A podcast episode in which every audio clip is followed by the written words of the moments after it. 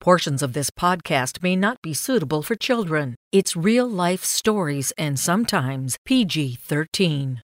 Mercy is not something that God has, but something that God is. A.W. Tozer. You're listening to the Think Twice TV podcast. Hear true life stories, portable insight, and engaging messages. On this show, we'll think twice about life faith, and just what could be possible when the two are combined. Broadcasting from the beautiful Great Lakes state of Pure Michigan, here's your host, Dan Henderson.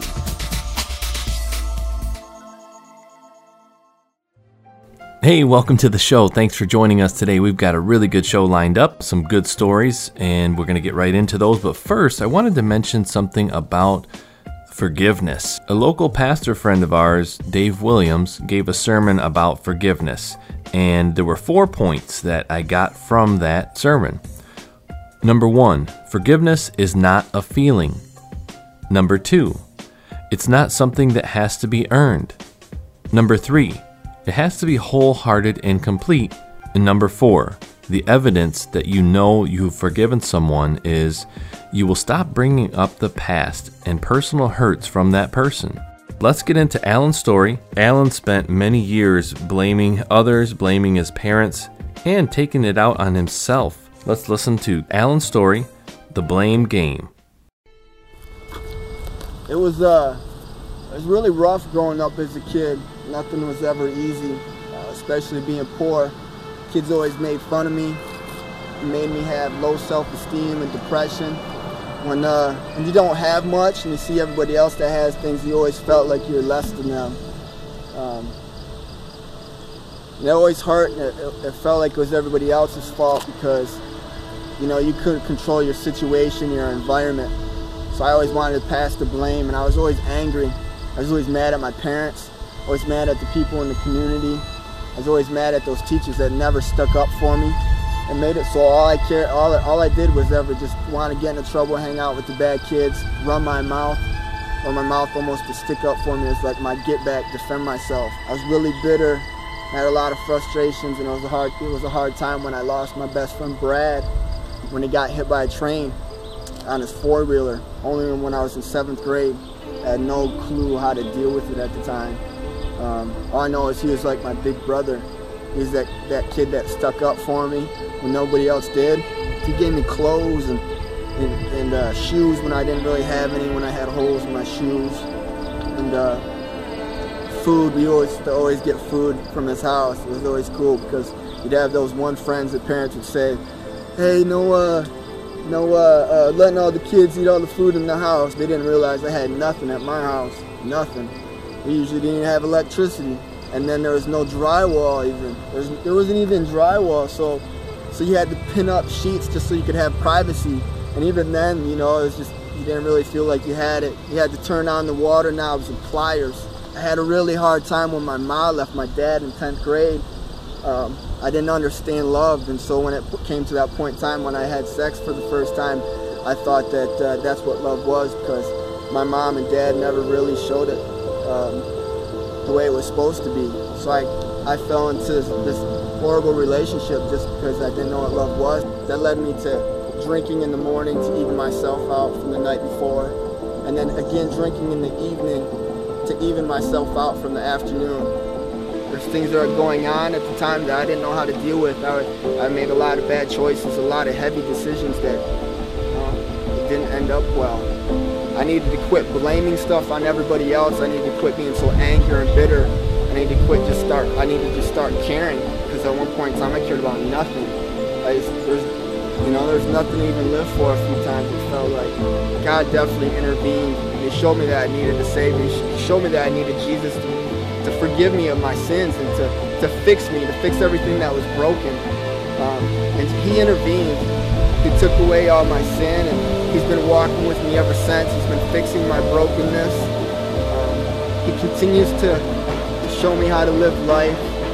He continues to show me that I'm not perfect and I'm still growing. And he also, uh, he's blessed me with a, a beautiful wife and two phenomenal kids, both smart, energetic, full of life. He restored my parents' marriage after seven years. and our family, my family, I'm proud to say that Jesus is the center of our family, of our life. And uh, we love him and we thank him every day for waking up. And uh, we cherish every, every single moment of life. My name is Alan, and I am not just a face in the crowd. There's another quote here that says, You will never forget what you're not willing to forgive. Jesus said, Unless you forgive others, your Father in heaven will not forgive you. If you want to know more about forgiveness or just how that could be possible, why don't you listen to episode one of the Think Twice TV podcast? We have Kevin Ramsby's story.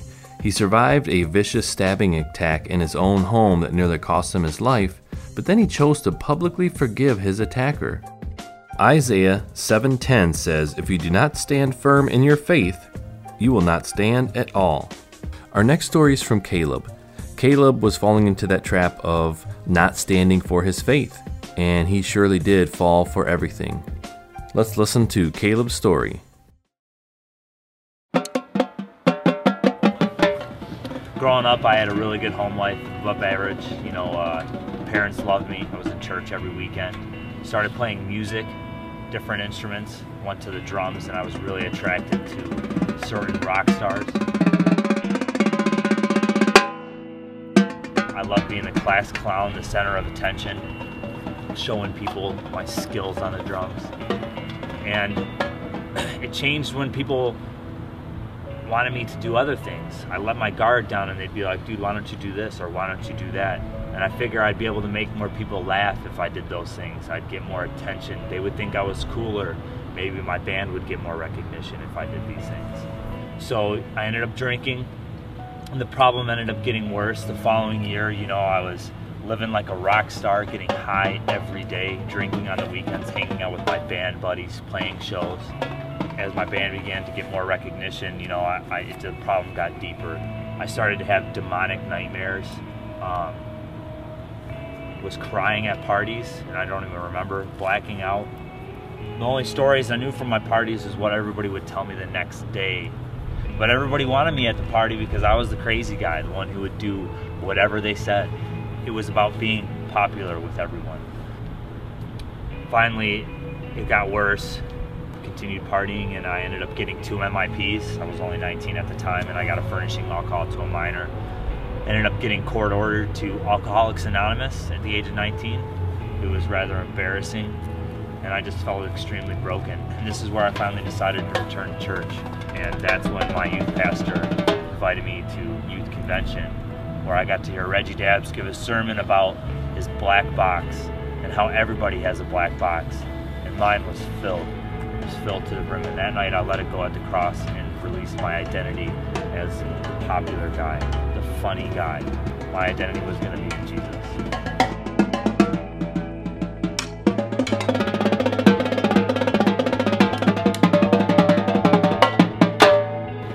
Name's Caleb Hubbard, and I'm not a face in the crowd. For Caleb, he had a choice to make continue on the path that he was going, or answer the call of God that was on his life. We're all glad that Caleb answered that call because he's an amazing drummer. He's part of the Sounds Good ministry, and you can find out more about him and their ministry at soundsgoodrecords.com. Also, go to faceinthecrowd.tv if you want to see the videos of these two guys' testimonies uh, and the others that we've had on episode 13 and 14. That's faceinthecrowd.tv. You're listening to the Think Twice TV podcast. ThinkTwiceTV.com. Clear thoughts produce clear results. Learn the basics of the faith. Download our free mini book. It includes the ABCs with God, True and False with the Bible, and much more. To get the mini book free, go to thinktwicetv.com and click on mini book or contact us with your mailing address and we'll mail you a copy. Anyone can count the seeds in an apple, but only God can count the number of apples in a seed. It's time for the absolute basics of the Christian faith from seedbed.com. Answering those burning questions like who is God, what is salvation, and many more. So, let's take a bite.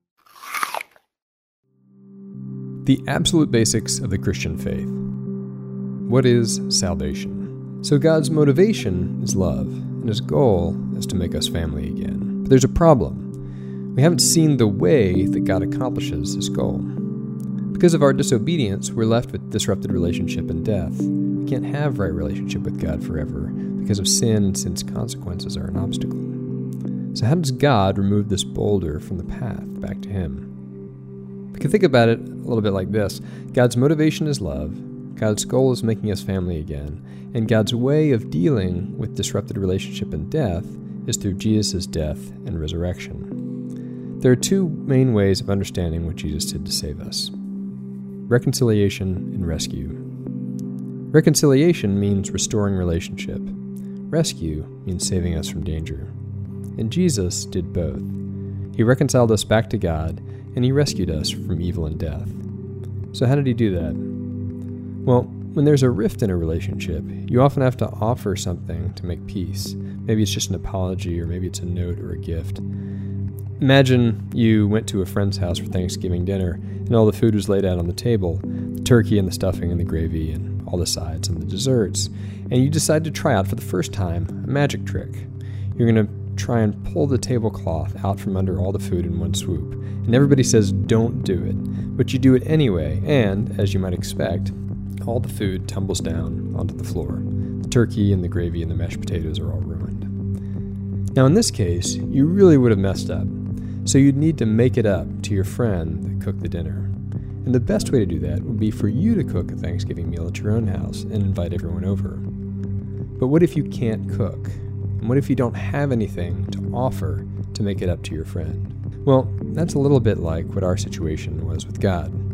We had disobeyed God's law, but didn't have anything to offer God to make it up to Him. So Jesus came and offered a sacrifice to God on our behalf. Jesus made it up to the Father by giving Himself as a perfect offering. And this is what happens on the cross. Jesus sacrificed himself to pay, once and for all, the penalty for our disobedience. He took our place, took our punishment, and offered himself to the Father. And this took care of the disrupted relationship, but it didn't solve the punishment for sin, which was death. Jesus' resurrection is what solves this problem. Jesus was killed and then came back to life as the first example of what will happen to us as well. Jesus shows us that death isn't the end of the story. God's goal was to have us part of his family, and that goal can't be defeated by death, because we will be resurrected just like Jesus. Here's another example. Let's say that you and your family have been kidnapped by a mad scientist and kept in a secret fortress. Try everything you can to escape, but everything fails. The government has been trying to free you, but every attempt to attack the base is repelled by the mad scientist's powerful weapons, so you're stuck. But you hold out hope because you have a brother who's a top military agent. You know that if anybody can save you, he will. Then one day the guards throw open the prison doors and toss in your last hope, your brother, the secret agent. And he's so badly beaten it's barely recognizable, so you all begin to cry. Your last hope for rescue has been captured, but your brother lurches to his feet and smiles at you. With great pain, he begins to pull out of his own body tools for picking the locks of the cell. He gets to work, opens the cell doors, and leads the way to freedom. What seemed like the darkest moment was actually part of his rescue plan. Well, this is what Jesus did. In Matthew 6:18, Jesus says that not even the gates of hell will stand against the church. And the way Jesus defeats the enemy of death is in the most unexpected way of all. He defeats death by dying. Jesus descends to the realm of the dead and breaks free again, opening the way for us all. We might even say, with the nails of the cross, Jesus picks the locks of the gates of hell. So, this is how Jesus solves our two big problems. He reconciles us back to God by being a perfect sacrifice for our sins, and he defeats the power of death in his resurrection.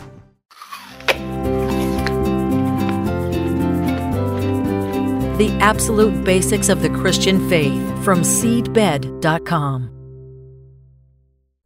You're listening to the Think Twice TV podcast. Many of the stories you've heard today are available in video format at our website, www.thinktwicetv.com. Find original videos, true life stories, and content to help you grow your faith at thinktwicetv.com.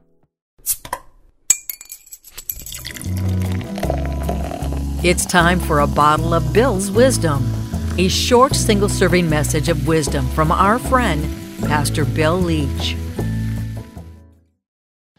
know, businesses have become pretty creative in developing their signage. Here's some that I've found that I really like. This one in a podiatrist's office Time wounds all heals.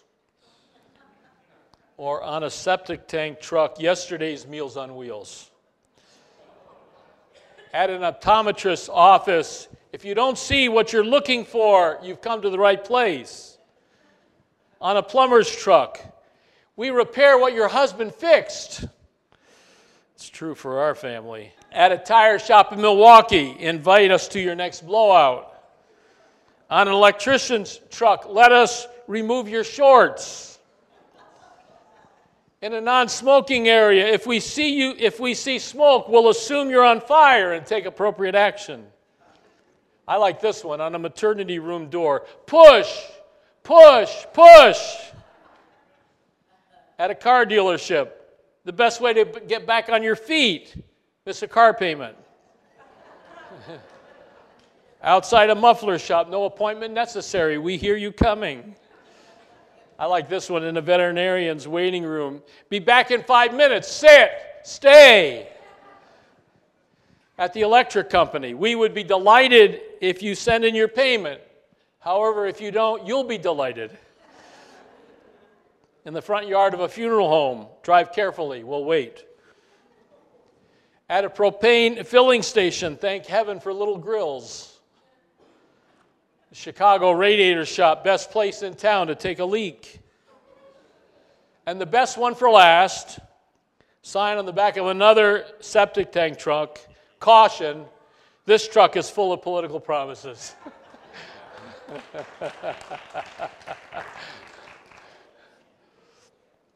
a merry heart does good like a medicine.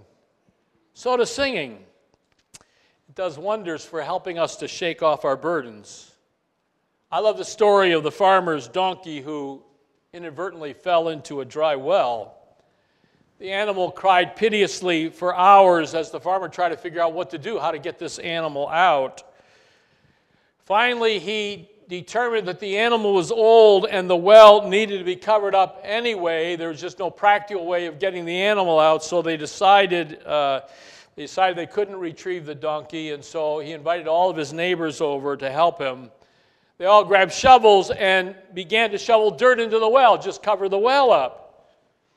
At first, the donkey realized what was happening and cried horribly.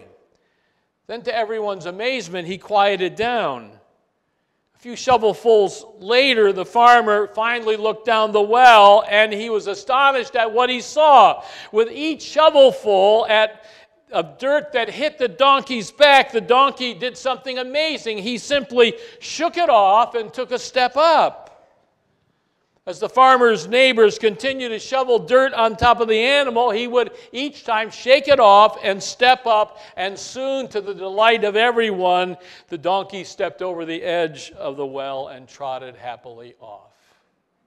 Life is going to shovel dirt on us, all kinds of dirt and the trick to getting out of our deep well is to shake it off and take a step up. David Martyn Lloyd Jones, the great theologian, commentator, and pastor of the famous Westminster Chapel in London, tells of a man who was on his way to the Thames River nearby to throw himself in and commit suicide. It was a Sunday night, and the church windows were open. And he heard, the, he heard this glorious sound, this beautiful music, and it, and it filled him with a sense of hope. And he went into the church and he listened to the message and he was saved. And, and, and David Lloyd Jones says it's almost impossible to commit suicide listening to the Hallelujah chorus. Great music makes you feel there is something right with the universe. Music is a witness to the reality that life is not random, that this is not some accident, that there's a God of love, joy, and peace behind everything, including your life. and the next episode of the Think Twice TV podcast is entitled The Wonderful Cross. We'll talk about the crossroad of Jesus Christ and how this universal symbol of the cross is representative of dying and new life. Hey, thank you so much for taking some time and listening to our podcast. Go ahead and share this with someone just to encourage their faith and to do your part in sharing the gospel. This venture is sponsored by Media Messengers Evangelistic Association, revealing the love and power of God through media. www.mediamessengers.org. If you like the show, follow us on social media and please help us reach more people. All our social links are in the show notes.